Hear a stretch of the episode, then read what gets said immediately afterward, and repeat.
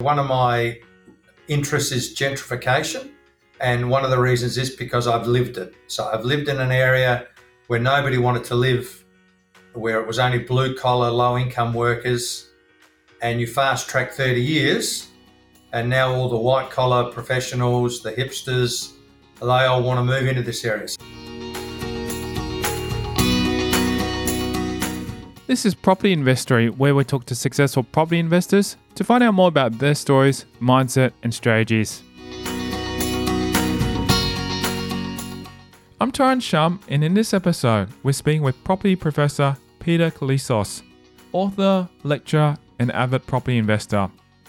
We'll follow his journey from flipping houses after school in Adelaide to teaching year three in the New York Peninsula, all the way to now working as program director for the Master of Property at the University of Adelaide.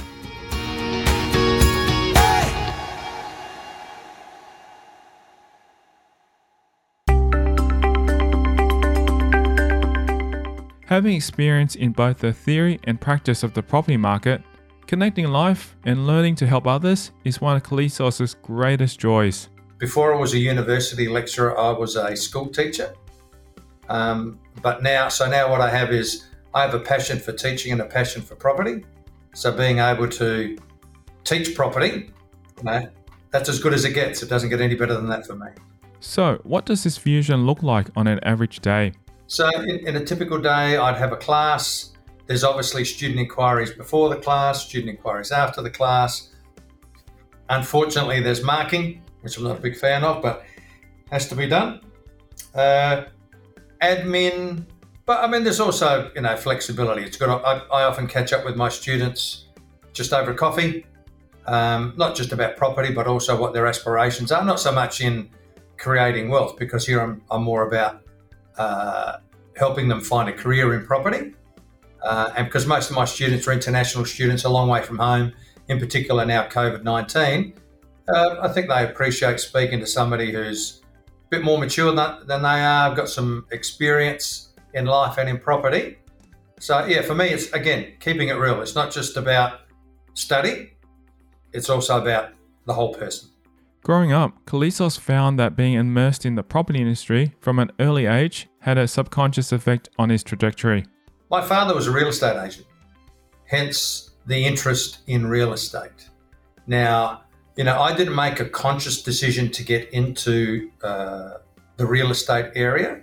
But I just think through a process of osmosis and sitting down at the dinner table and listening about property every day, and sometimes helping my dad, because he was an avid investor himself, sometimes helping dad with maybe, you know, taking rubbish to the dump or doing some jobs around some investment properties or properties that he, he used to be a, a big flipper, buy something, fix it up and sell it.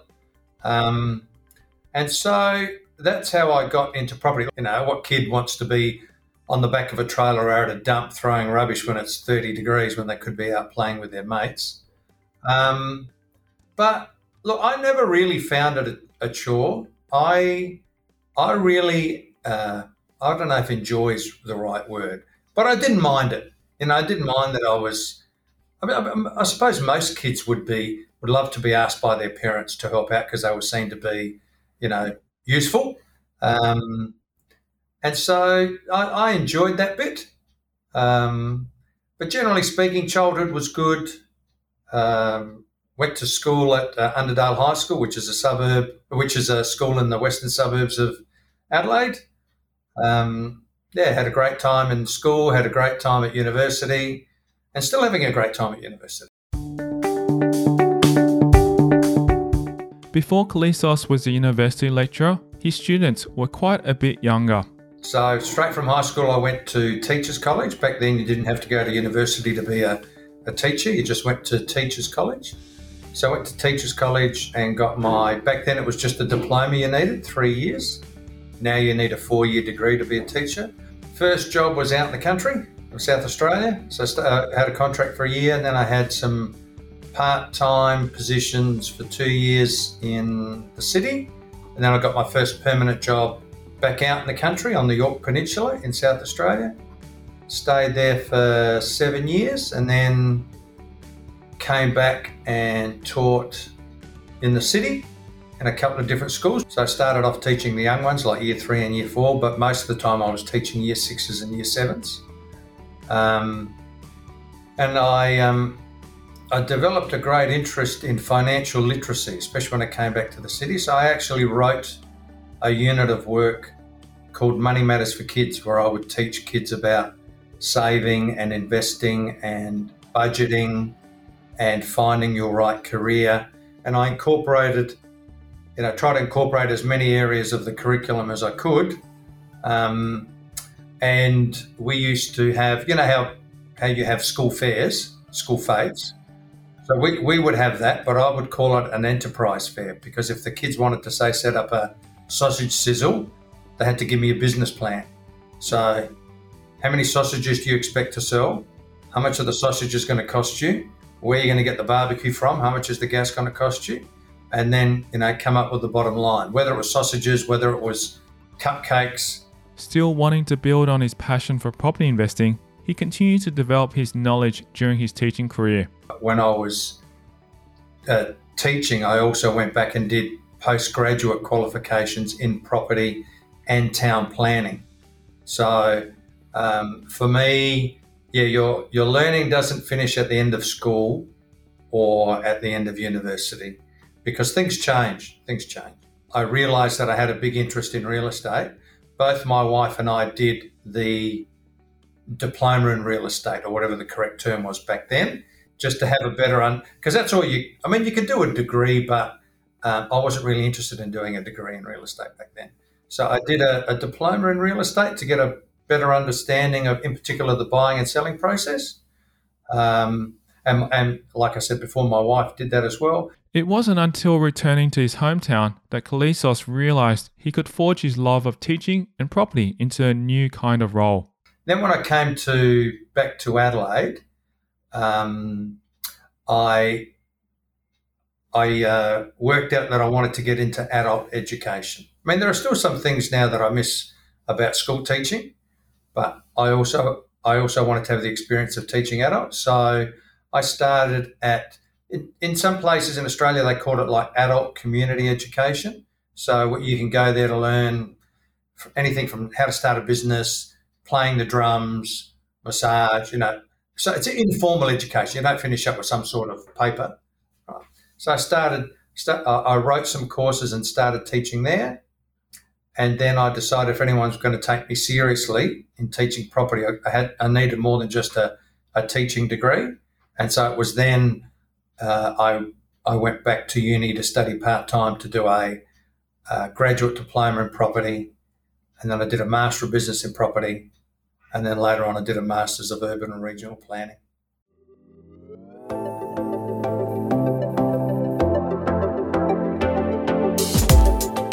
Coming up after the break, we delve into Peter Koulizos' property investment journey and when he first started putting his theory to the test.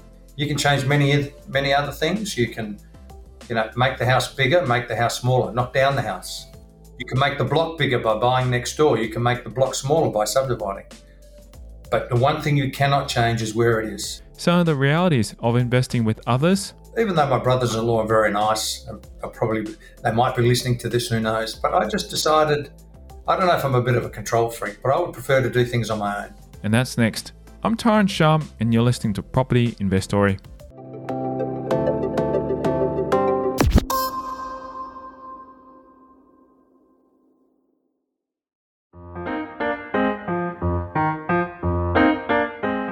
Hey, let's be real. Deals that can yield twenty to thirty percent per annum do exist. Don't believe me? Well, here's a story about property development I invested in Victoria. This developer had the project fully funded beforehand, but he and his family suffered a loss, a circumstance that led him to be unable to proceed with the development. So I stepped in, and in two weeks we funded the shortfall, allowing for the development to continue. Five months later, the development was refinanced and we received our funds back with interest. Yes, there are amazing opportunities in the property market like this one. So, do you want to get a better return with low risk on your money? Then register your interest by visiting property investory dot com.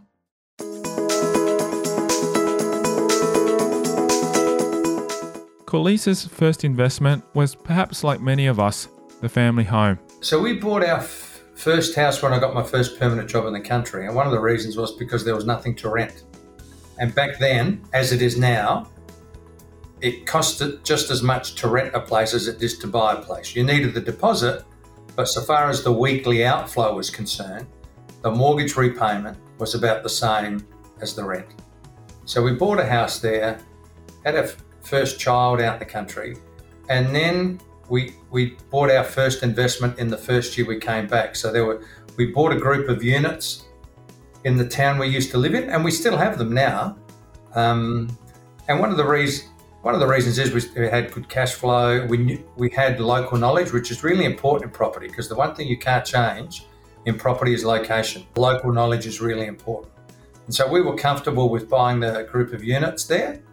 Um, and then, yeah, that, that, that's where our investment journey started. At the beginning of Koulizos' investment journey, not every property purchase was financially achievable alone. The next one was a project which was buying an old house on a big block. We got the planning approval to keep the house and build two at the back. We were in no position there to build, because I didn't know anything about building for a start, plus you needed, you know, big money back then. And and so my uh, three, I said to my three brothers-in-law, how about if we do this together? And we're talking now in the eighties, right? So you couldn't buy it for this price. So I said to them all, because we had to come up with a deposit, I said, if you each give me six thousand dollars, uh, I'll, I'll be able to give you your six thousand dollars back, plus another six thousand dollars. So which was one hundred percent return on equity, not one hundred percent return on investment, but one hundred percent return on equity. But I didn't have any money. So I asked one of my brothers-in-law to give me the six thousand dollars. And so, yeah, because I figured, you know, well, I knew a bit about property. They had the money. Let's put it together and let's do something. And, yeah, that, that that's how it started. Everyone got their six thousand dollars back. They got a, they got a six thousand dollars profit. So basically we put we had to put in twenty-four thousand dollars for the deposit, borrow the rest, finish the project, pay off all the debts. They get that, everyone gets their money back, and plus they get that again in profit. While his group investing experiences have largely been positive, he wouldn't recommend it as a regular tactic. We've generally done stuff on our own, because when, I mean, there's enough risk in investing anyway, but when you invest with other people, then you then you introduce business risk. And, and even though you, the people that you work with, you know, whether it was my brother-in-law or my cousin, are all lovely people and nice, number one, they may not be the best person to do business with, because they may not be business savvy. You know, they may not spend wisely, or they're really tight and they won't spend at all. But the other reason is, you know, even though the person you're investing in is really nice, you don't know much about their partner. And if it's a long-term project, you know, and things go wrong with the partnership of your friend or your relative, then, you know, that, that puts some complexity into the project. Then you might have to sell when you didn't really want to, or they are being influenced by their partner, which then puts pressure on you. So personally, I just find it's better for me and, and certainly easier to do projects on my own. But when I first started, I couldn't afford to do that. So, you know, people who are listening to this need to make up their own mind. Just be aware that there that there are added risks when you do deals with other people. Not all of Koulizos' property investments have panned out perfectly, although he thinks that through every frustrating experience, he is continually learning. Probably the worst was, we for those people that know Adelaide, you probably heard of Glenelg Beach, which is the premier beach. It's like the Sydney's equivalent of Bondi, or Adelaide's equivalent of Bondi, sorry. Um, so we had a we had a property just one street back from the beach, and it was a group of thirteen uh, bedsitter units or studio apartments. And the location was fantastic, but the quality of tenants was awful. And it was going to be a long-term investment, but we only had it for six months. The market was going up, so we actually sold it at a profit, which was good. Um, and now I see, because it is so close to the beach, somebody's going to build some apartments on it, which is lovely, and I'm sure they make a mozza, but we don't regret selling, because that was the best decision at the time under the circumstances. And so that probably taught me a good lesson in local knowledge. So it's not just about the suburb, but it's about where in particular in the suburb. So which street are you buying in? Which part of the street are you buying in? And what type of property are you buying? Obviously, if I bought houses in uh, Glenelg, I probably would have been better off so far as the quality of tenant was concerned. Um, but, you know, very small properties in poor condition, even though the land component was quite valuable, it didn't attract the best tenants. So that was a very interesting lesson. For Koulizos, someone who understands the value of lifelong learning, these moments of realisation have helped him become a more savvy investor. It was when I was doing my Masters of Urban and Regional Planning. The reason I did it is because I wanted to learn more about it personally, not not professionally, but personally, so I could I could do more developments, but do it with an educated and informed mindset, rather than just hoping for the best. And it was one of the, and I so I picked I cherry picked the courses that I wanted to do, um, and I said to myself, I don't need to do the whole masters, but I'll pull out when I stop enjoying it. I stopped enjoying it when I was writing my paper, but by then it was too late, so I just finished. I decided to write my paper and move on. But the biggest lesson I learnt was, and this is still true, and for anyone listening in, in Australia, when when you're, when you're looking at development and you're looking at the plans, whether they're developed by the council or the state government, all these plans are guidelines. So where it says you need a minimum of three hundred square metres per a dwelling and a minimum of nine metre frontage, it doesn't mean that if you have a block of land that's two hundred ninety square metres, they're going to say no. Or if it's eight and a half metres wide, they're going to say no. Because before then, I would look at sites, and if it was just under, whether it was area or frontage, I would just move on and look for the next one. But for me, and for me, that learning that presented me with many more opportunities, um, because it was the properties that were on the borderline that might get approved or may not, that many people left alone, uh, and more experienced developers were willing to risk it. Now, there's no guarantee. You know, you might buy a, let me do my maths here on my head, you might buy an eight hundred seventy square metre block, which allows you to cut it up into three two hundred ninety square metre allotments, but in the end, the council says no. Then what are you going to do? So you either, you either, when you purchase it, you have to get it subject to council approval, or you may have worked out, even if you can only get two on there, you're still going to make money. So one thing that I teach in class is when you're doing a, a development, in, in particular more so than a long-term investment, because time is quite forgiving in long-term property investment. But when you're doing a development which has a short-term time frame, you need to do a scenario analysis. What's the most probable outcome? What's the best outcome? But very importantly, what's the worst outcome? And if you're still making money in the worst outcome, you're in a pretty good position. Even though Koulizos has experienced so much success in both his professional life and personal property portfolio, he is proud to help contribute to the success of others. Well, I mean, thankfully, the kids that I had in my class that were taught Money Matters for Kids, hopefully, you know, they picked up a few basic tips, you know, simple things like make sure that you spend less than you earn, and make sure that you save some money, and investing is about some sort of sacrifice now for the benefit later on. Well, actually, that's one of the things that I'm thinking of doing when I retire is I'll go back and volunteer in schools to teach them financial literacy. I mean, I don't know how much one person can do, but it's better than nothing.